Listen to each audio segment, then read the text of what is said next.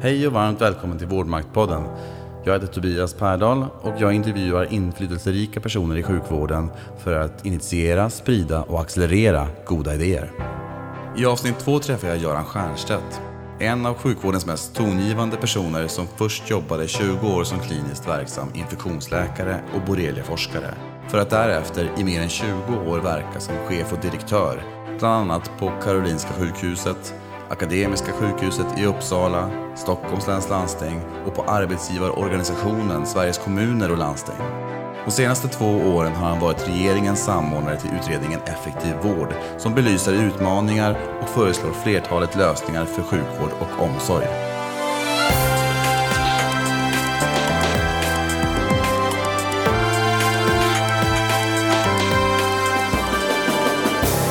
Idag mindre på organisationer, mer på individer och mer på att vara pappaledig. Om hur det är att vara direktör nära politiken.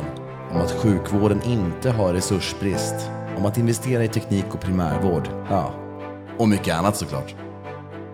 Varmt välkommen till Vårdmaktpodden, Göran Stiernstedt. Tack. Som chef för SKL tidigare så brukade du presentera dig som representant för allt som var problem i sjukvården. Är du fortfarande representant för det som är problem med sjukvården eller har du gått över till the good side nu som regeringens utredare för effektiv vård? Nej, jag är väl lite representant eh, för det som är problem. Det ligger ju liksom i sakens natur som eh, utredare. Eh, att man fokuserar på det som inte fungerar så bra. Men jag är alltid väldigt noga med att betona att det är faktiskt väldigt mycket som fungerar bra också. Ska man förändra så måste man göra, bevara en hel del också. Absolut. Jag måste fråga, hur går det till när man blir utsedd till regeringens utredare? Vem är det som ringer? Det var väl snarare så att jag hade mycket kontakter med regeringen och departementsledningen på Socialdepartementet i min egenskap av chef för vård och omsorg eh, på SKL. Det ena gav väl det andra. Då, samtidigt hade de väl ett behov av att titta lite grann på sjukvårdens effektivitet. Det tror jag hade byggt upp sig ganska länge Eh, man hade en del saker man inte riktigt fick ihop pusslet på, så att säga. När du var liten, var det din dröm att bli chef på SKL och sedermera regeringens utredare? Nej, jag var inte ens min dröm att, att eh, bli läkare. Jag skulle nog bli mer teknisk, eh, ha mer teknisk inriktning, ingenjör eller någonting sånt. Och vad var det som fick dig att välja läkaryrket då? Lite slump tror jag. Det där går ju upp och ner. Jag gick ur skolan 67. Och vi vet ju lite vilka strömningar som var vid den här tiden. Och läkaryrke är ändå ett yrke man kan få utlopp för liksom väldigt mycket, inklusive teknisk inriktning. Sen när du väl kom ut och började jobba så blev du infektionsläkare. Hur kommer det sig? Det var ju kul ämne på det sättet att det var lite av detektivar, diagnostiskt detektivarbete. Eh, kanske lite mer än i många andra specialiteter. Och en ganska bred specialitet med många beröringspunkter. Det tilltalar nog mig. Hur kommer det sig att det blev borrelia som, som forskningsområde? Ja, som allt som är slump. Nej, men det var, det var ju otroligt mycket tur också hade jag där. Jag var väldigt inriktad på att jag ville göra kliniknära jobb. Och då hade jag sammanställt en lite konstiga patienter vi hade haft. Alltså med hjärnhinne, i alla fall en kemisk hjärnhinneinflammation så att säga. Det vill säga de hade förändringar i sin eh, ryggmärgsvätska som eh, tydde på att de hade hjärnhinneinflammation. Så hade de en eh, ganska långdragna eh, ospecifika förlopp och så blev de, upptäckte de att de blev bra på penicillin. Eh, och då sammanställde jag det där och, och var väl ett femtontal och såg till exempel att de blev oftast sjuka på sommaren och hösten. Och I några fall hade de haft ett utslag som ett rött utslag eh, på huden. Och det visade sig att det där var ju beskrivet i lite gammal litteratur från sen länge. Eh, dock inte att de har, Ja, att utslaget blev bra på penicillin var beskrivet, men kanske inte, inte att hjärnhinneinflammation, den brukade självläka. Har du någon sån här dråplig sjukvårdshistoria som du vill dela med dig? Klart man har massor av eh, dråpliga, och inte minst hålla på med fästingar har gett upphov till en del dråpliga situationer och eh, missförstånd. Jag tyckte jag var väldigt fascinerad av det där bara hur man skulle ta ut en fästing. Därför fick man ju höra att om man inte fick ut huvudet så växte det ut en ny fästing och så vidare. Överhuvudtaget vill jag säga att att arbeta kliniskt praktiskt med olika typer av, ja men med massor personal. Jag tyckte vi hade otroligt, alltid hade kul och, och trevligt. Sen fanns det en stor fördel med infektionssjukdomar. Alltså då, patienterna var omsorgsfullt inlåsta på rummen. Just det. De, skulle, de kunde ju smitta andra. Ja, de låg inlåsta bakom dubbla mm. slussade dörrar. Mm. Isolering var ju liksom infektionsspecialitetens kärnvärden kan man väl säga. Verkligen. Förhindra att andra ska bli smittade. Ja, det hade en otroligt eh, bra chef eh, under första tiden. Han sa alltid att man ska inte lämna eh, vården med en annan infektion än med den man kom in med. Har du saknat kliniken? Det dröjde ju. Alltså jag, jag brukar säga att jag hade ju 20 år som jag var doktor och forskare. Och jag var, anser mig som kliniskt väldigt grundskola, jobbade hårt alltså med eh, patientarbete. Sen kom ju forskningen och även undervisning eh, in i ökande eh, utsträckning. Jag hade också en verksamhet som jag tog som extra knäck och det ska man inte sticka under stol med att det var ett extra knäck, men som gav mig oerhört mycket. Och det var sådana här, det fanns ju jourläkarbilar i Stockholm och det passade en infektionsläkare också. Man åkte runt hem till folk. Det tillförde mig det här att det här med enkla infektionssjukdomar. Det lätt, var lätt på sjukhuset att raljera över misstag som, som eh, skedde i det här enklare. Som så att inte sköttes av infektionsläkare. Man fick respekt för att det, det inte är, alltid är så enkelt. Sen så blev du klinikchef först och sen innan du blev divisionschef. Ja, jag lämnade ju Danderyd då. Och det kommer jag ihåg efter 20 år. Det var ju två infektionsställen i Stockholm. Dels Danderyd som låg ansluten till sjukhus, dels Gamla Roslagstulls sjukhus som ett gammaldags epidemisjukhus som låg alldeles isolerat. Men efter många våndor och annat så hade man ju lyckats få upp en ny klinik på Huddinge. Och den skulle flytta dit. Och då så kände jag ju att det var en... skulle vara rätt kul att, att vara med och starta upp den där. Och tack vare Sven Britton då, som var chef där, så fick jag chansen att komma dit. Hur länge var du klinikchef? Det var väl en tre, tre fyra år. Tre, ja, någonting sånt. Jag frågar därför jag tänker att när man sedan går upp och blir divisionschef eller ännu högre chef så blir man ju på något sätt chef över chefer. Det var ett jättesteg, ska jag säga Jag var oerhört tveksam om jag skulle bli divisionschef. Det var ett av mina svåraste beslut faktiskt. Eh, karriärmässigt. Mycket på grund av att du var tvungen att lämna kliniken, alltså ja, kliniska arbetet? Ja, komma för, för långt från det arbete som man hade vuxit upp med i då över 20 eh, år och som jag ytterst trivdes oerhört bra med faktiskt. Det är väldigt många som, som gör karriären då från klinikchef såklart och blir divisionschef. Det är väldigt få som kommer in och blir divisionschef som inte har varit klinikchef. Men sen så tappar man ju det i ganska stor utsträckning kanske liksom den här direkta förankringen eh, till verksamheten? Ja, alltså jag, dels är jag, jag är, är ändå förtjust i när man har en ganska stark klinisk grundskolning faktiskt. Det där att liksom för, förstå innehållet i mötet som jag brukar säga. Och hur komplext det är och så vidare. Och faktiskt också lära sig hur professioner funkar och sånt där. Eh, att att ha det närvarande även i högre upp i eh, olika typer av sjukvårdsorganisationer tror jag är av stort värde. Och, och, jag har väl mer än en gång undrat ibland över den här nivån division till exempel. Den är ju tillkommen lite av organisationsteoretiska skäl, alltså, som jag har viss respekt för. Alltså hur många, hur många direktrapporterande kan man ha? Den har också nackdelar att den ökar avståndet mellan eh, ledningen på ett sjukhus och, och, och golvet så att säga. Samtidigt vill jag passa på att påpeka att jag brukar få, eh, säga att eh, klinikchef är nog det svåraste jobb jag haft. Möjligen bidrog det till att, att jag tackade ja till att bli, eh, bli divisionschef faktiskt.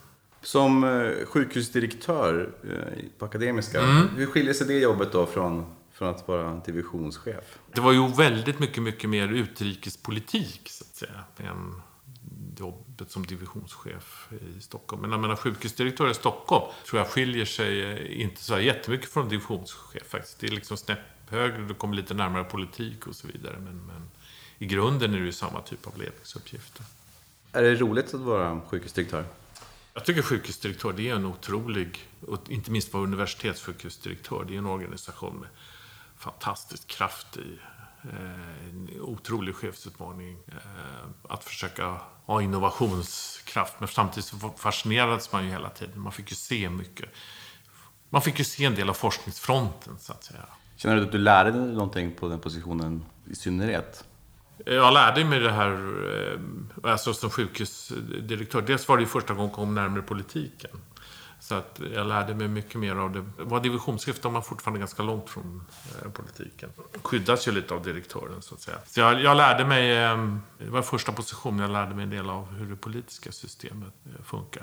Sen tillbaka till Stockholm och um, landstingsdirektör. I sex år. Ja, på slutet där så var jag ju ganska länge TF landstingsdirektör också.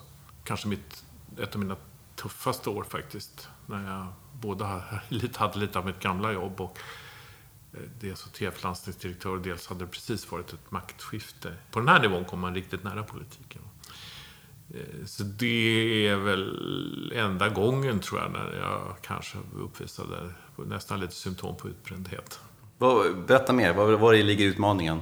Ja, det är ju just den här balansgången mellan att vara tjänsteman och serva politiken. Det är politiken som bestämmer, men då har du den här balansgången. Att, det är klart, man, man vill ju ha gehör för sin, sina egna åsikter och sin egen... Alltså rollen som vårdgivare kontra hur mycket drivande ska man vara i olika typer av frågor. Man ska komma ihåg att det politiska systemet är ett system som liksom är annorlunda än vad man är uppfostrad i när det gäller drivkrafter och incitament och så vidare.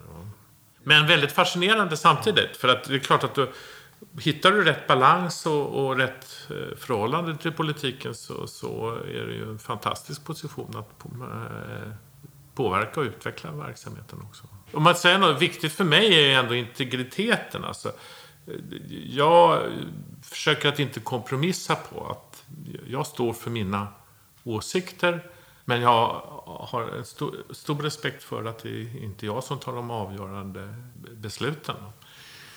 Och att hitta rätt eh, i det där, och det, det, kan, vara, det kan naturligtvis vara svårt. Att, att, att det, incitamenten skiljer sig från den värld som man kommer ifrån när man har jobbat inom vården kanske. Hur tänker du då? Som har fyraårscykler till exempel. Du ska liksom hinna med saker på fyra år. Det blir en viss ordning. Först eh, tar man över. Sen i år två försöker man att genomföra eh, reformer, möjligen år tre också. Sen är det liksom eh, närmar sig valet med vad, vad det innebär av att försöka saluföra förändringar som går hem för att bli omvald. Det går ju ut på att bli omvald, vilket är helt naturligt. Finns det en risk att, att, att um, om man uttrycker sig lite plumpt, att populistiska liksom, frågeställningar som rör sjukvården blir väldigt viktiga? Man har svårast att acceptera ibland. Det är ju liksom att ibland verkar det som taktiska överväganden att eventuellt ta strid är, är så att säga viktigare än sakfrågan. Och att man en och annan gång, någon gång kunde se att man liksom till och med kunde byta åsikt om man kom i, beroende på om man var i majoritet eller eh, opposition. Men på något sätt så är det ju faktiskt, eh, om man tänker efter, eh, ur många synpunkter rätt logiskt. Så att man, man lär sig, även om det var, hade svårt i början, så lär man sig leva eh, med sånt också. Men jag har alltid varit oerhört noga med att i mycket stora, viktiga eller känsliga, så otroligt viktigt att ha ett system där man kan avläsa vad jag tyckte. Där man hade ett system där så att säga, man skrev fram som tjänsteman ett eh, tjänsteutlåtande. Och, och, det var, och sen så har, har man en så kallad politisk kappa på det. Och då, ju, då kan man ju ändra i det. Men då, då, blir det ändå väldigt tydligt. Jag har varit med om andra system där det liksom finns en tendens att då ska tjänstemännen in och ändra i, i sina utlåtanden. Och det har jag svårt för. Sen ska man ju inte sticka under stol med att jag tror alla ytterst förstår att om man är tjänsteman och driv, vill driva saker och vill ha igenom saker så klart att man blir ju lite politisk. Det vill säga, du lär dig ju liksom att fila till förslaget så att du har större chans att gå igenom. Det här låter ju manipulativt, men alltså det, det, det är väl lite manipulativt också. Sveriges kommuner och landsting är ju den organisation som på något sätt... Ja, vad skulle du beskriva den organisationen? Vad, vad har den till Ja, uppgift? Den går knappt att beskriva. Nej, men alltså det är ju en intresseorganisation som ska tillvarata kommuners och eh, landsting, regioners eh, intressen. Vilket i klartext innebär att det handlar väldigt mycket om relationen eh, till staten. Men det är klart att det i ökande utsträckning, och det var någonting som jag drev rätt hårt också, samordning mellan medlemmar. Har man någon, något konkret inflytande då över ett, ett enskilt landsting eller kommun? Nej, inte något enskilt, men, det, men i frågor som just man kan driva av gemensam karaktär så har du ju ett inflytande. Så ska vi säga också, det är ju en arbetsgivare, alltså det enda område där du har den organisationen har ett ma- givet mandat för medlemmen att agera. Det är ju förhandlings, alltså arbetsgivarfrågor, eh, förhandlingar. Men de har ju fått allt mindre betydelse. Fem åren påverkade mig väldigt mycket. På vilket sätt då? Det är ju fascinerande att landstingen dominerar så mycket medialt och i övrigt på det här området. När vi har en omsorgs, tung omsorgssida. Inte minst mot slutet av våra liv till exempel. Som har otrolig stor betydelse för den samlade effektiviteten, den samlade kvaliteten i, eh, i vården, säger jag försiktigtvis då, för att inte säga hälso och sjukvården. Spontant tänker man, med den här bakgrunden och de här erfarenheterna, eh, så blir man ju nyfiken. Har du haft några motgångar som, som chef? Ja, självklart har man... eh, Alltså, alla beslut man tar är, är, är ju inte bra. Och det tycker jag är... Det, det har jag alltid haft en stor ödmjukhet och det var en fördel att vara läkare tycker jag. För att, I alla fall så inser man ju rätt snabbt som läkare, man fattar oerhört mycket beslut. Det är ju fullständigt omöjlighet att bara ta bra beslut. Utan det är klart att man har tagit tagit antal mindre bra beslut och ibland misstag också. Och att lära av misstag är viktigt. Och det tycker jag till exempel att det politiska systemet är väldigt dålig på. Det verkar som man aldrig får göra misstag eller aldrig gör misstag utan försvarar allting in i sista. Nej, men det är klart att man har tagit mindre. Jag menar, jag har flyttat verksamheter det var Stockholms läns landsting, så flyttade vi hela socialmedicinska, stora delar av den verksamheten till Karolinska institutet. Den fick flytta tillbaka efter några år. Det är inget bra beslut. Eh, och det får man betrakta som en motgång. Om man inte som person eller som organisation förmår att eh, lära av det, då har man problem. Finns det några framgångar som du kände, det där är jag otroligt stolt över att jag lyckades få igenom? Ja, att ta över den här infektionskliniken och den flytta integrera den i Huddinge. Det, tog ju ett eh, antal snabba beslut där som jag tycker ändå tror jag har varit framgångsrika. Den här integrationen. En del är lite tuffa att sluta göra vissa saker som sjukhuset kunde göra bättre. Mm, att flytta ner på akuten med Eh, akutverksamheten för att integrera verksamheten. Det ser jag fortfarande som lyckade beslut. Sen är- kan man ibland notera att det kan ju gå 20 år och så plötsligt reverserar man beslutet. Men det är inte samma sak för att tiderna förändras och den lösning eh, man eh, hade för 20 år sedan inte, ska inte vara den lösning som passar idag. Sen kan jag säga så här att det, var så, så ekonomiskt tufft så att en del av de förslag vi kan ha lagt när det gällde sjukhusnedläggningar och sånt där, de var väl kanske eh, lite väl eh, tuffa. Då visste vi inte heller att Stockholm skulle expandera. Vi, räknade ju med 15 000 per år. Och sen blev det 35, så att det är klart att det förändrade bilden också. Men jag skulle inte ha tagit den typen av beslut idag. Jag hörde dig på ett eh, föredrag säga att eh, om du skulle gjort någonting annorlunda som chef eh, retrospektivt så skulle du satsat mindre på organisation. Ja, absolut. Det faktiskt påverkas ganska mycket av ehm, det här arbetet med den här utredningen. När jag åkte runt i landet. Åker man runt sådär, då serveras man oftast lyckade projekt. Och då, efter ett tag gick det upp för mig och mina två fantastiska medarbetare som hade den utredningen. Att de som lyckades där, eh, och lyckades, och då tänker jag väldigt mycket patientperspektivet. Man hade inte fokuserat så mycket på organisation. Det var ju andra faktorer. Och, och, alltså det, det var ledarskap och, eh, och ett viktigt skäl som man glömmer bort till organisationsförändringar faktiskt. det är inte alltid att det spelar så himla stor roll vilken ny organisation du gör. Utan ibland behöver du bara röra om rejält i grytan. Men helt klart, jag skulle fokusera mindre på organisation idag. Om man tänker sig i, i, i den riktningen, har du något tips till de som är mellanchefer där ute och som lyssnar på, på oss idag? Ja, tänk lite mer på, utgå mer från de ni är till för, patienterna. Alltså, ha mycket lätt uppifrån perspektivet hela tiden. Alltså, bygg det underifrån istället. Det är mitt. Och då som sagt, fokusera lite mindre på organisationen. Fokusera väldigt mycket på att hitta rätt folk till uppgiften. Som småbarnspappa, eh, jag har två småbarn, så, och jag har precis nyligen också varit pappaledig, så undrar jag, har du varit pappaledig någonting?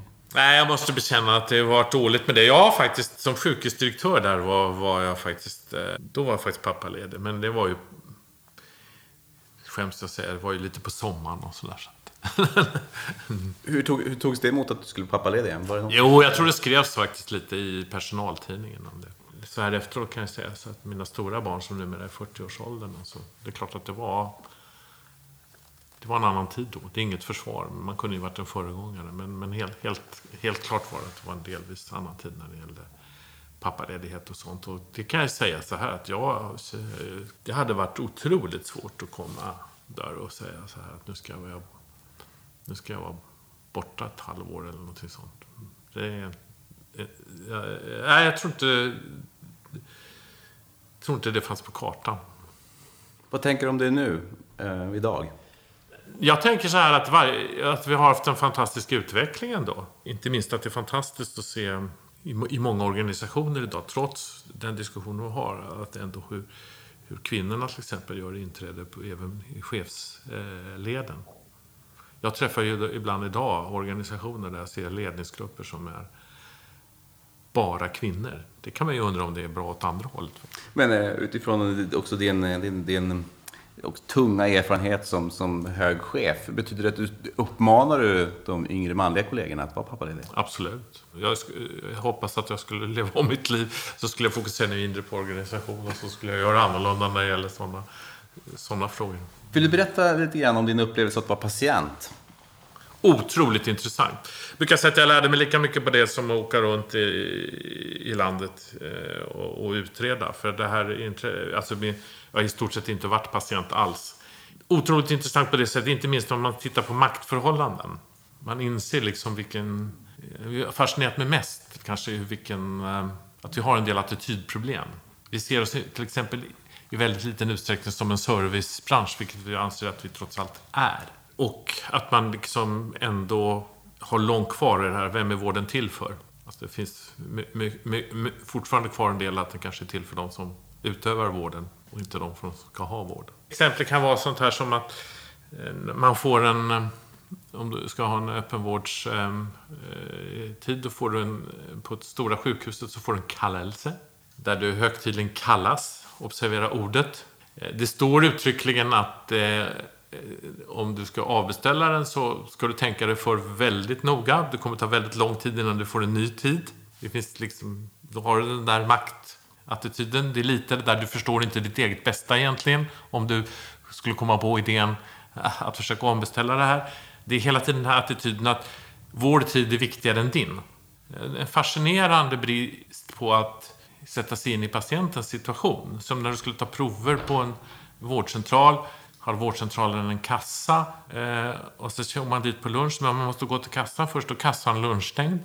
Vilket betyder att jag i praktiken inte kan ta proverna när det passade mig. Eh, vem är man till för, så att säga? Jag fick provsvar då när det gällde sådana här... Eh, man stod på varan i tre månader, så ska man ju ta de här proverna regelbundet. Eh, fick jag provsvaret med posten. Och så stod jag sa, kan jag inte få provsvaret på något annat sätt? För jag visste ju att det var klart på en timme. Ja, men vet vi ringer om du om, om det är något. Plötsligt så var jag patient och hade jag den där gnagande oron. Tänk om de missar? Det hade varit mycket, mycket bättre om jag hade liksom, med modern teknik fått det per eh, sms eller kunnat gå in i journalen och titta. Det är en trygghet. Det var oerhört nyttigt att vända på perspektivet. Känna vad, vad söker jag? Jag söker den här tryggheten i systemet hela tiden. Och så söker jag lite respekten för min tid som är lika viktig som deras tid, så att säga. Vi pratade tidigare också om att eh, när man som läkare är verksam som kliniskt och man känner väldigt mycket andra kollegor, eh, har möjligheten att också sitta ett övertag på information vad gäller vem man ska gå till. Ja, Är det någonting som du använder dig av? det är klart att jag har haft fördelar där. Det är bara att erkänna det, att man kollar lite. Har du några tankar om hur, hur skulle man kunna, för patienternas skull, eh, göra den här typen av information mer ändamålsenlig? Och, Nej, jag tror, att det, jag, jag tror inte alls på obehag när jag tänker på det där att man liksom ska offentliggöra eh, resultat ända ner på individuell kirurgnivå. Därför att, eh, att tolka den typen av resultat, och det klassiska är att den skickliga kirurgen kan göra sämre resultat än den mindre skickliga och så vidare, är utomordentligt svårt. Utan jag tycker liksom att det, vården får ta det som en av sina huvuduppgifter faktiskt och se till att vi har tillräckligt skickliga utövare. Det är vi inte tillräckligt bra på. Och det som man lätt förbiser också att det finns i alla yrken och inte minst i vårt yrke ett inslag av talang. Det är accepterat när det gäller idrott eller konstnärliga yrken också. Men det finns klart eh, inslag av eh, talang i det där. Och att utifrån talang och annat basera folk rätt. Det är någonting vi behöver utveckla. Men om man, om man bara spinner vidare på det, eh, så man behöver ju då utfallsmått på, på ett antal parametrar för att kunna kanske avgöra och även sålla ut sådana som inte bör fortsätta då eller, eller hitta andra eh, former. Den typen av utfallsmått, det är helt korrekt. Det allra viktigaste utfallet är ju att du kan göra det själv. Som individ. Det vill säga att själv kan avläsa hur du behandlar dina patienter och hur det går för dem. E, för det är den lärande organisationen. Att ha sådana system. Det är eh, extremt viktigt. Sen är det klart att din närmaste chef så vill du ju ha lite koll på sånt också. Vad gör du nu om dagarna? Uppdraget som nationella eh, samordnare var i slutet av januari i år. Och sen har jag åkt runt och pratat om det. Jag kunde aldrig drömma om att det skulle bli så mycket inbjudna. Jag närmar mig nu, tror jag, eh, hundra föredrag. Jag har också en del konsultuppdrag. En spontan fråga efter den här utredningen som ni publicerade i början av året här och som har varit föremål för en hel del diskussioner eh, runt om i Sverige. Har vi en effektiv sjukvård i Sverige? Ja, vi har en hyggligt effektiv vård faktiskt. Men, för då ibland känns det som om, om, ja, då är det bara att fortsätta då. Men alltså det, det är det farligaste man kan göra, för den ska hela tiden utvecklas. Och det finns stora, stora möjligheter att göra den ännu effektivare. Och vi har ett antal områden som vi också är rätt dåliga på i Sverige. Vilka utmaningar ser du att vi har eh, i sjukvården? fascinerande dåliga på kontinuitet i svensk vård. Det gäller liksom allt från hemtjänst till den mest avancerade vården. Kontinuitet är inte förbehållet någon speciell yrkesgrupp. Utan eh, att du blir igenkänd. Observera tryggheten. Alltså det är tryggheten i systemet jag är ute efter. Du ska kunna, speciellt om du har kroniska sjukdomar, det är ju allra viktigast. Du ska kunna, spela i moderna samhället om du mejlar eller om du skypar eller om du ringer. Bli igenkänd. Det här är någon som vet vem jag är. Och det är vi inte bra på i Sverige. Det är vi ovanligt dåliga på. Fascinerande faktiskt. Jag, jag vet inte. Jag börjar fundera för hur, hur, hur har det blivit så? Och sen är, är, är det ju... Eh, I lite samma andas barn så är det ju det här eh, dåliga integrationen i, i, och samordningen mellan eh, olika delar av vården. Det brottas väl de flesta sjukvårdssystem med. Men kanske det som jag kommit ägna mig mest åt är, väl kommun landsting. Så sjukvården har ingen resursbrist? Nej, jag, eh, nej, kom inte till mig och säg att det är läkarbrist. Och kom inte till mig och säg att det är total resursbrist. Det får, kan ju det missförstås, för det finns ju massor av ställen som lider av läkarbrist och det finns eh, ställen som, definitivt ställen som lider av totalt resursbrist. Men så problemet är att vi placerar resurserna fel i systemet. Att vi, det är aldrig haft så mycket resurser som idag. Och det är ju fascinerande att om du frågar svensken i sådana här befolkningsundersökningar så tror de att det var på 90-talet.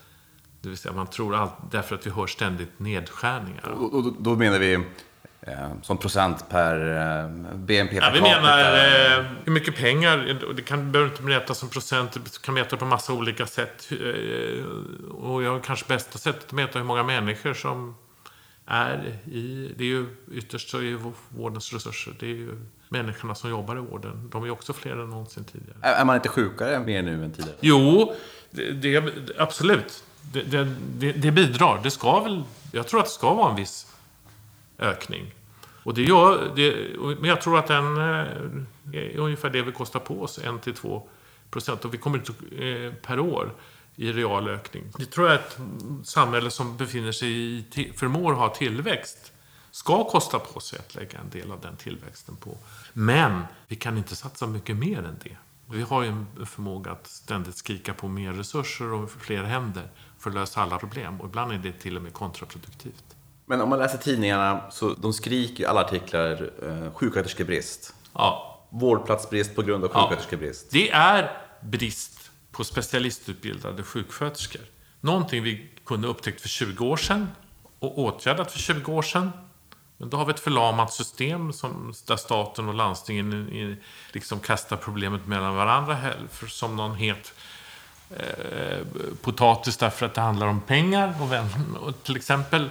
Men samtidigt så skulle du kunna ha en annan fördelning. Du skulle kanske öka antalet undersköterskor eh, och ge sjuksköterskan delvis en annan eh, roll. Sekreterare, ett annat exempel på en yrkesgrupp som du skulle kanske behöva, vårdnära sekreterare behöva öka för att, och som kanske minskar behovet av både sjuksköterskor och läkare till exempel. Hyrläkarnotan ökar ju. första vi ska kämpa med är bilden av att det är utgiften som är problemet. Det verkar fullständigt omöjligt att få media att tala om något annat än att det kostar två miljarder. Det, det tror jag rent formellt sett inte ens är sant därför att i någon mån, för, jag förutsätter att en hyrläkare kommer in på någon sorts frigjort budgetutrymme. Att det, det, det, det, det, är någon som, som skulle varit där i, och, och konsumera pengar i systemet men som inte finns där. Den blir dyrare då när man tar en hyrläkare. Det är en fördyring. Men det allvarliga, den stora kostnaden i systemet är ju kvalitetsbristkostnader. Det är bristen på eh, kontinuitet, det är en dålig arbetsmiljö av många eh, olika skäl. Allt sånt är det stora problemet. Då. Inte någon miljard i en eh, verksamhet som omsätter 250 miljarder. Men det verkar helt hopp... Det är alltid den, här notan som är problemet. Men eh, vi har, vi har inte brist på sjuksköterskor, vi har brist på specialistsköterskor. Var är sjuksköterskorna idag om de inte jobbar i sjukvården? Ja, det hade jag, hade jag haft mer utredningstid och lite mer resurser så hade jag gärna ägnat lite mer tid åt det. För att det finns lite för lite data på det tycker jag. Det har talats ju mycket om att de är i Norge eller att de inte är, de arbetar i andra yrken och så vidare. Och tittar på allmänläkare så är det mycket, vet vi att det är mycket deltider och sånt. Och generellt brukar jag dock säga, och det kan jag stå för också, att det finns en viss tendens att hellre prata om de här problemen än dina nära problem, att du inte har tillräckligt bra arbetsmiljö. Eller, jag brukar säga att det är lättare att prata, eh, skylla på Norge än att du skapar en tillräckligt innovativ och, och eh, attraktiv arbetsmiljö. Va? Ganska många sköterskor som tar ut norsk behörighet, men det är få som har norsk lön. Men kan det inte vara så att man väljer i stor utsträckning att jobba på så dagtidsmottagningar Jo, jo, jo. istället för att jobba i slutenvården? Det, det finns en massa sådana problem. Jag tycker vi... Alltså vad är vårdens stora utmaning? Alltså en fjärdedel av veckan är, är eh, kontorstid. Tre fjärdedelar är annan tid.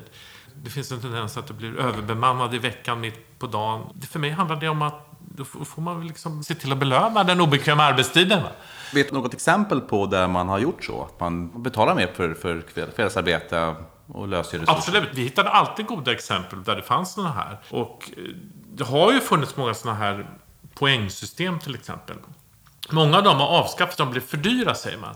Men jag undrar ibland om de blev för dyra. För då är det det där boxtänkandet igen va. Alltså, jaha, det.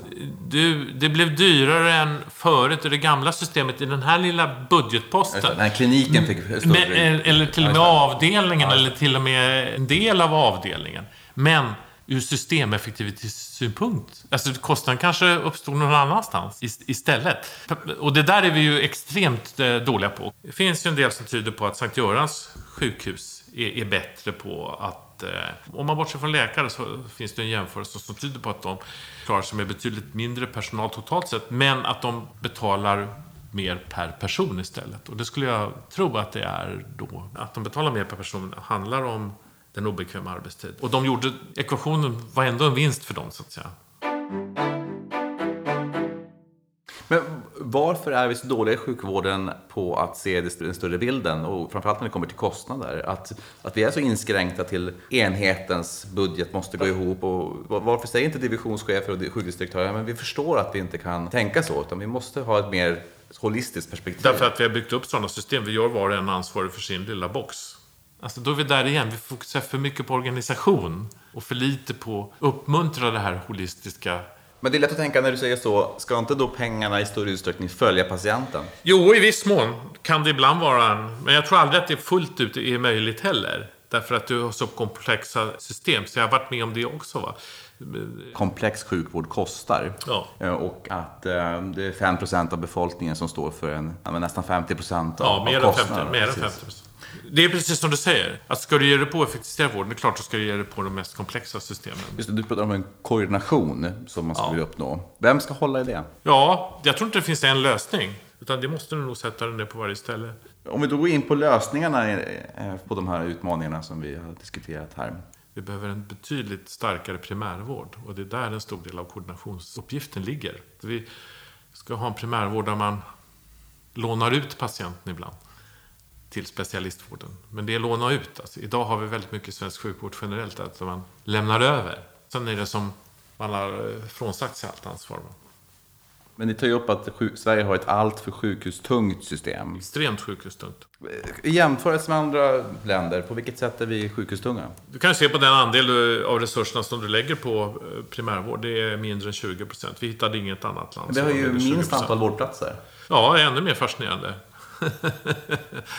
Eller också har vi för få vårdplatser då. Eh, det finns en hel del som tyder på att svenska sjukhus är ineffektiva. Det skulle, vi, skulle man behöva gå vidare och titta närmare på faktiskt. Jag är försiktig med att säga all, ordet allmänläkare när det gäller primärvård. Och för, för framtidens primärvård tror jag inte bara är allmänläkare. Men de kommer fortfarande vara den centrala delen och vara navet. Men det är också en teknisk utveckling som möjliggör att du kan ha mycket, mycket sjukare patienter utanför sjukhus. Samtidigt så, så läste jag i utredningen att, att 2030 så kommer vi ha mer än dubbelt så många 80-plus-åringar ja. Ehm, i, i, Sverige. Och det är ju en stor del av de vi ja. ähm, har på vårdplatserna i, i sjukvården. Det är väl jag 80 år. Så att...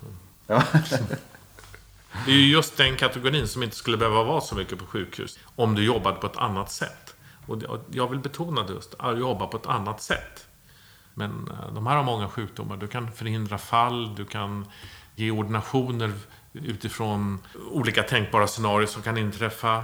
Generellt är oerhört viktigt. Vilken aktivitetsnivå mot livets slut ska man ha om det inträffar eh, viktiga saker? Det är inte heller eh, särskilt bra. Det är att jobba proaktivt. Menar du på att det finns bra exempel på hur man preventivt kan hindra de här Absolut. gamla svaga individerna att, att bli sjuka. Vi såg ju exempel. De hade, dels kan du säga så generellt, redan på SKL så var jag fascinerad över att upptäcka vilka stora skillnader det kunde vara i sjukhuskonsumtion mellan olika kommuner hos den här åldersgruppen eh, 80-85 plus. Trots att man, befolkningen var, borde vara ungefär samma socioekonomi och så vidare.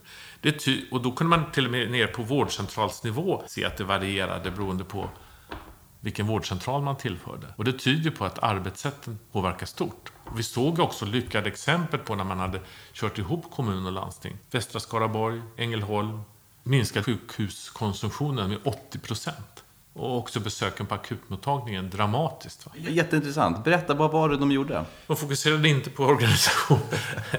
De eh, använde ett väldigt mycket ett mobilt arbetssätt. Det vill säga de bildade mobila team som eh, åker hem till eh, patienten. Teamen var lite blandad från kommun, landsting, men det ingick ofta så sjukhusen tog ett ansvar för att bemanna den där också. Och det tycker jag är väldigt intressant. Och det är intressant att det verkar lätt att att lättare att få det att hända på orter med små sjukhus. Gärna kanske lite nedläggningshotade sjukhus. Föder lite in, i, i, innovation. Men hur visste man vilka patienter man skulle vända sig Ja, det vet, du vet, om du jobbar bra ihop med kommunen så har de ofta bra koll på de här eh, riktiga storkonsumenterna.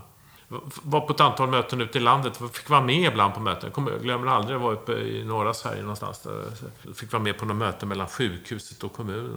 Och, och, och där hon, det var jättemycket överbeläggningar på sjukhusen. Och så hade, sa den kommunala, någon chef i, i kommunen då. Ja, du, sa han till medicinklinikens chef. Här har jag en lista på de 20 absolut sjukaste. De är i ett skick att de när som helst riskerar att komma in på sjukhuset. Och du säger att du har inte möjlighet att ta emot dem. Har du möjlighet att komma hem och se vad du kan göra för att förhindra att de kommer in? Det blev alldeles tyst. Till slut så, så sa han, ja, vi kanske får göra så. Alltså, kommunen har ofta, de har ofta bra koll på. Du, har det inte på landstinget. Har, du kan du ha om du vill. Det finns sådana exempel också. Du kan titta på, identifiera de som har sökt eh, ett visst antal gånger på senaste halvåret på akuten till exempel. Så får du ofta en bra koll på, på de här storkonsumenterna. Så du kan gå den vägen också. Men du kan nog fråga kommunen, det är inte så dumt. Men varför lyckas vi inte göra det här då? I större? Därför att det är så stort dike mellan det där. Vi, vi har system som är, går ut på att dra gränsen. Vi har system med många utsträckning som uppmuntrar på att du spelar Svarte Petter. Så vi har organisationer som är uppfostrade nästan på att försöka dra gränsen. Och det finns många gränsdragare i våra organisationer. Det här är ingen anklagelse, men ekonomer och jurister Nej. är fantastiska gränsdragare. Ja, absolut. Alltså, det är bara att titta på, på vilket sjukhus som helst. Eh, gränsdragningar mellan specialiteter. Ja, visst. Alla gränser. Vem, vem äger patienten? Ja, och i, många gånger så är vi bra på att skapa... Alltså om du har starka incitament till intäkter och ännu starkare incitament till positivt resultat. Klart, du försöker det behövs ingen rocket science. Vad gör du? Du maximerar dina intäkter och reducerar dina utgifter. Det vill säga, kan du få någon att ta utgifterna så är det bra. Och kan du syssla med de som är lönsamma så är det bra. Men vem ska bära ansvaret för den här? För det är återigen koordinationen och, och att hitta de här patienterna. För det, det politiska ledarskapet. Mm. Alltså du, det är, jag är ute och pratar. Jag säger till politiker nu, jag var så sent som i eh, fredags träffade i norra Sverige och träffade folk från både kommuner och landsting. Ert politiska ledarskap är extremt viktigt. Det måste börja där. Ni ska tydligt markera att ni förväntar er att ske någonting på det här området. Och ni är till exempel kanske inte jätteintresserade av att alltid dra gränsen. Sluta tjafsa om gränsen, utan se till att det blir bra för medborgaren. För vad jag kunde se på de som lyckades till exempel, de hade de här teamen som bestod av folk från båda. Och någon blev sjuk, så tjafsade de, så, så kunde liksom landstinget täcka upp för kommunen eller vice versa. När du har nått dit, blivit av med de värsta gränsdragarna. I alla de här som har lyckats kunde man väl se en tendens då, att de kanske inte alltid hade följt alla regler till 110 procent. Det är farligt att säga, men eh, man kan ju hantera dem med... De flesta regler är sådana så att det finns tolkningsutrymme. En spontan tanke bara med de här exemplen som vi pratar om med Ängelholm och Lidköping? Eller? Lidköping, ja. Mm. Initiativet kommer därifrån. Det är inte några konsulter som har varit där och sagt att ni måste titta på de här svårast sjuka patienterna. Jag tror inte det. Jag har inte, har inte det intrycket i alla fall. Vi har nämnt tidigare också eh, slutsats eller, eller rekommendation att man ska satsa ordentligt på primärvården. Ja. Som ska få ett utökat och ett nationellt definierat uppdrag och med betydande resursfördelning från slutenvården. Återigen, tankar kring hur, hur ska det här gå till? Ja, det, återigen, det är väldigt lätt att, att säga saker och det är mycket svårare att göra det i praktiken.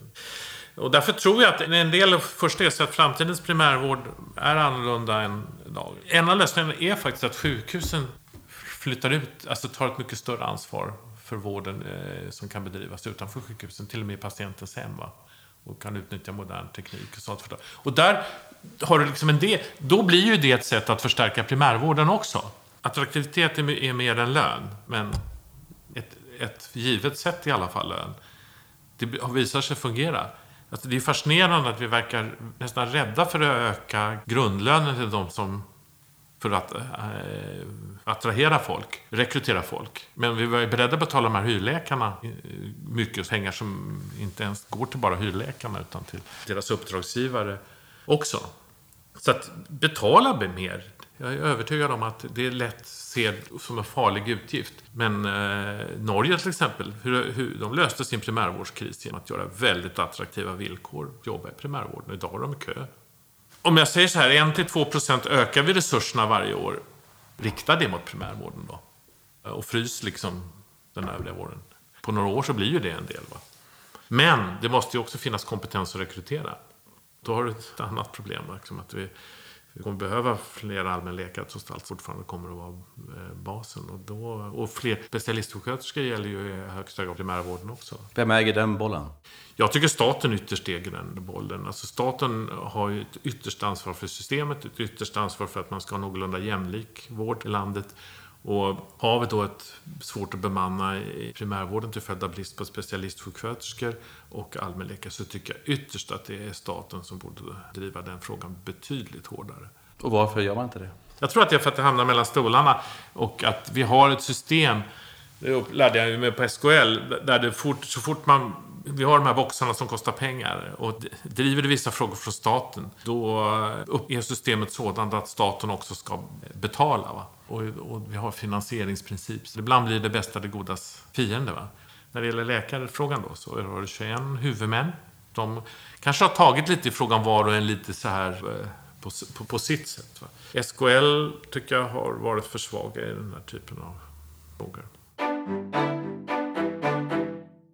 Man tänker sig då att eh, akutsjukvården, också ansvaret för att akutsjukvården också ska i huvudsak flyttas över till eh, en annan linje än idag. Man inte ska söka till sjukhusen. Jag tror det är oerhört centralt. Ska du vrida om det här systemet så är kanske akutvården... Du kommer aldrig vrida om systemet mot mer närvård om du inte lyckas i det akut när eh, efterfrågar jag störst trygghet? Ja, det är när jag ganska snabbt behöver vård. Och ska jag någonsin få förtroende för ett närvårdssystem så måste det finnas där för mig dygnet runt, veckan runt. Va? Och där kan vi också lära av andra länder. Alltså, vi tycker till och med att man ska ha remisskrav, pragmatiskt remisskrav. Alltså det kan ju vara telefon eller surfplatta eller någonting, eller ambulansrekvisition som är remissen. Men i princip har remisskrav för att eh, komma till akutmottagningen, sjukhusens akutmottagning. Men finns det inte en risk att om man gör det så är patienter som är mest akut sjuka får längre handläggningstider och hamnar på platser och ställen som är långt ifrån ja. där de verkligen borde tas om hand? Jag tror att du ändå, alltså, med, med, med bra triagesystem och framtidens triage tror jag i mycket större utsträckning är IT baserad. Och du kommer ju till och med ha beslutssystem som IT-baserade. Och samtidigt, för vi kommer att ha färre fullständiga akutsjukhus i framtiden, har en mycket bättre utbyggd transportverksamhet med helikopter, så, så tror jag att eh, du till och med kommer att ha en bättre eh, akutvård än du vad du har idag. Det finns kanske en viss övertro på att man prehospitalt kan avgöra ganska svåra frågor. Det vill säga att har patienten en propp som ska dras ut. Nej, jag håller med om det. Jag håller med. Men, men, det, men det är inte så himla lätt idag heller. Nej, nej absolut inte. Det, håller jag med om. Men, men, men, det blir inte lättare av att vi låter allmänläkare ta hand om det nej. ute. Och sen, ja, alltså om du ser i glesbygd idag så har du ofta den situationen redan. Vad, vad, du kan göra som sagt, det är väl att typ i större utsträckning så tror jag att du skulle kunna använda modern telemedicinsk teknik i sådana lägen för att få hjälp med vissa typer av bedömningar. Och det finns massor av möjligheter här. Inte minst bara den tekniska anstormningen som kommer med patientnära analyser där du kan få i princip hela centrallabbet i din hand. Exakt. Eh, eller mobila röntgenutrustningar som är helt outstanding och så vidare. Exakt. Det, det, här kommer komma och det kommer att gå ner i pris och det kommer inte vara lika dyrt som några år. Så det är klart att det kommer finnas helt andra förutsättningar i framtiden ja. för att göra mycket mer när det gäller digitaliseringen så påtalar också rapporten att det finns, man ser stora möjligheter att, att um, kunna använda den tekniska anstormningen för att bättre nyttja sjukvården. Mm. Um, är det någonting särskilt som ni tycker att vi vill trycka på här? Ja, det är väl behovet av nationell samordning. Det är inte funktionellt att det är till tjänststycken. Nu har den ökat och blivit bättre, men nu fortfarande finns det mycket att göra. Sen även här, det gäller att titta var har du de största flödena? Ja, det är ju faktiskt kommun och landsting till att klara den informationsöverföringen. Extremt viktigt och då har du också behov av vissa lagstiftningsförändringar som verkar sitta långt inne.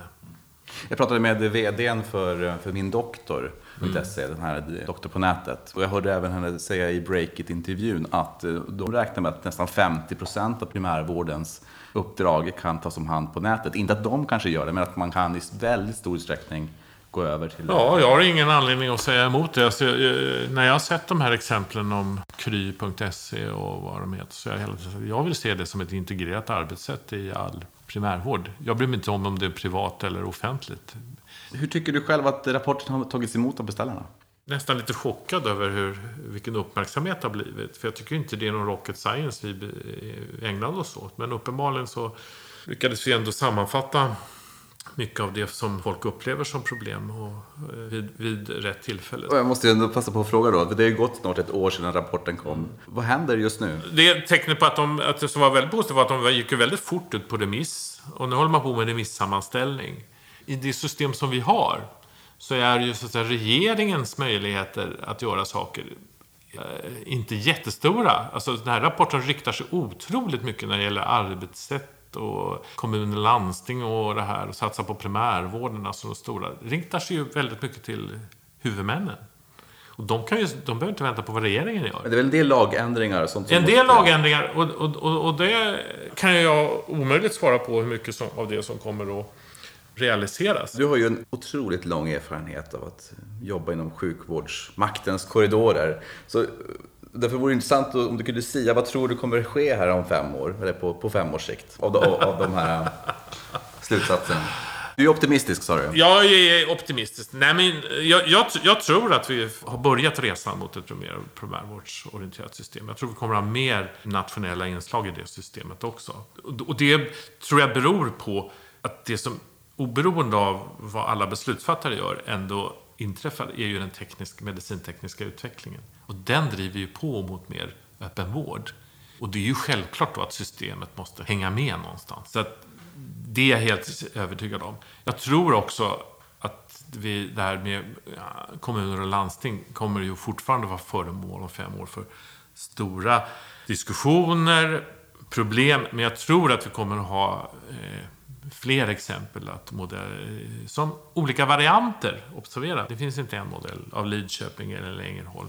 Vi har haft en lugn utveckling när det gäller antalet äldre. Va? Nu vänder den kurvan brant uppåt. Och då, då, då har vi liksom inget val. Vi måste effektivisera det systemet. va. Jag skulle tippa att regeringen har försökt stimulera utvecklingen mot starkare primärvård genom en del överenskommelser med SKL. Betyder det att eh, 2021, om vi bara spånar här då, då har vi färre, har vi färre regioner eller landsting än 21? Det var den svåraste frågan och den slapp ju jag utreda. För jag, säger så här, jag brukar säga så här att ska du skapa färre regioner och landsting så är det för mig extremt viktigt att det inte bara handlar om det är 21 eller 6. Det är ointressant att göra om du gör det precis med samma system som du har idag. Då kan man säga så här. Lyckas du genomföra färre regioner, då ska du passa på att göra en del av det jag har föreslagit också. Ska du passa på att ta in det här med primärvården när du ändå stökar om i systemet? Och jag tror att det kommer att vara färre, men tyvärr tror jag att det kommer fortfarande vara för många om fem år. Kommer jag gå in på lite avrundningsfrågor här. Vet du något om sjukvården som du ofta tänker att andra borde veta eller känna till? Ja, skulle vilja så in en viss ödmjukhet ibland. Över att eh, man, alla beslut inte alltid blir rätt. Jag gillar, har varit lite intresserad av medicinskt beslutsfattande också. Och beslutsfattande generellt. Jag skulle vilja stå lite kunskap om att de som du möter, de vill dig gott. De vill att du ska få bra val. Men just det bidrar ibland till att alla beslut inte blir... Alltså det, det beslutsfattandet är inte så rationellt som vi tror.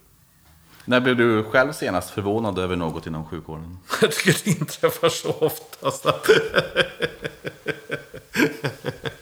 så att eh, jag, jag kan säga, jag kan kategorisera det. Ibland tycker jag det är extrema särkrav. Det kan jag bli förvånad över. Någon nya krav på att nu ska det specialutbildas sjukvårdspersonal för den här eller den här fr- frågeställningen. Det är väl det jag oftast liksom ha- hajar till på. Alltså det är, vi, kan inte, vi, vi kan liksom inte vara specialutbildade på allt. Finns det någon sjukvårdsinnovation eller någon idé som du, som du har tänkt på eller som du saknar eller ofta tänkt på det här borde finnas, men det finns inte än? surfplattan som, som eh, 1177. Be- Berätta vidare, vad tänkte du då? Nej, alltså, jag tycker det är fortfarande väldigt mycket ringande Mhm. i, i telefon, så att säga. Så att du eh, Använda som beslutsstöd med... det som beslutsstöd för mig. Ska jag söka vård eller inte? Vem tycker du skulle vara med i, i Vårdmaktpodden? Det finns en del intressanta personer som inte är med längre. Göran Hägglund till exempel. Som skulle jag vilja höra på när han har lite distans. Jag träffade honom mycket. Och, och, men det skulle vara kul lite när han... Han kanske kan säga saker som... Liksom jag, när man liksom drar sig ur systemet, blir lite pensionär, kan man ju säga lite mer än man kanske... Om man eh, vill nå dig för att veta mer om rapporten eller om till sjukvård, hur kan man nå dig? Dels om du bara vill så att säga, titta på rapporten, då kan du bara googla på SOU 2016 kolon 2. Absolut. Jag kommer lägga ut länk till rapporten ja. också. Eh, men annars så når du mig på eh, förnamn efternamn telia.com. Eh, är det någonting som du hade önskat eller tänkt att prata om här idag som vi inte har berört? Ja, som vi ytligt berörde. Det är klart det beror på att man blir gammal också. Men det finns ju ett område som jag tycker vi går som katten kring het gröt. Och det är ju det här med, med livets slut. Eh, det vill säga, jag tycker vi måste bli... Nu ibland kommer det upp som dödshjälpsdebatt och sånt där. Det, det är kanske inte det intressantaste av allt, det tycker jag. Utan det här att när jag ser utifrån vården av min 91-åriga mamma och som min mamma själv säger, det verkar svårt att dö. Det vill säga, vi, vi, vi, vi kanske skulle bli bättre på det här att ta ställning till hur mycket man ska göra på slutet. Och att problemet faktiskt vågar ibland är att vi gör för mycket. Men för mig är det även en etisk, moralisk fråga. Och, och, och, jag skulle vilja att vi, eh, för det handlar faktiskt, även om man drar sig för att använda ordet effektivitet i sammanhang, ytterst faktiskt om, om vi placerar resurserna rätt i alla sammanhang och att vi borde kunna klara att ha den här typen av diskussion utan att vi hamnar i någon sorts trist debatt om ättestupa eller någonting sånt. Får jag fråga, när du säger det, vem tycker du ska ta den frågeställningen rent. Jag vill bara nämna bara, som, som akut klinikrepresentant. Det här är ju ett reell, reell utmaning. Det kommer in jättegamla patienter som dör i en infektion till exempel och man räddar dem till livet. För där och då på akutrummet vill man inte ta beslut Nej, att man ska och det är orealistiskt. Och det är orealistiskt att, att, att, att man ska göra det. Ja. Och, och, så, och, då hamnar de in i systemet, de hamnar på intensivvården. Hade man pratat med patienten, ett förtroligt samtal, så hade de säkert i många fall inte önskat att, att man gjorde det. I de allra flesta fall. Det är, ju sällan vi har drömmen att dö någon sorts utdragen... Jag tror det skulle vara väldigt hälsosamt om, om vi som eh, läkarkår förmådde att eh, ta upp lite mer av den här debatten faktiskt. Och då, då är jag där vid primärvården igen och kontinuitet. Den bästa som tar det där samtalet är ju min personal och min doktor. Alltså känner dig? Som känner dig. Som vet lite vad du har bär på, som vet lite din livsinställning. Eh, och så vidare. Det, ska ju, ah, det är helt orealistiskt att, ta det på akutrummet. Återigen behovet av kontinuitet. Ja, behovet av kontinuitet. Och ytterst är det också en, i allra högsta grad en eh, politisk fråga. Tusen tack för att eh, du har varit med här. Väldigt, väldigt tanke, både provocerande och givande. Och stort tack för en fantastiskt intressant och väl utförd utredning. Stort tack och tack för möjligheten att få vara med.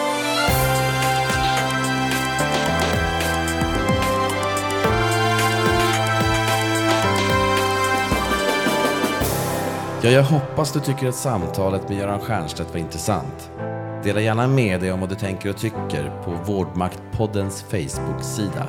I nästa avsnitt träffar jag vår sjukvårdsminister Gabriel Wikström och jag hoppas du vill lyssna på oss. Det börjar med ett samtal, sen är det upp till dig och mig.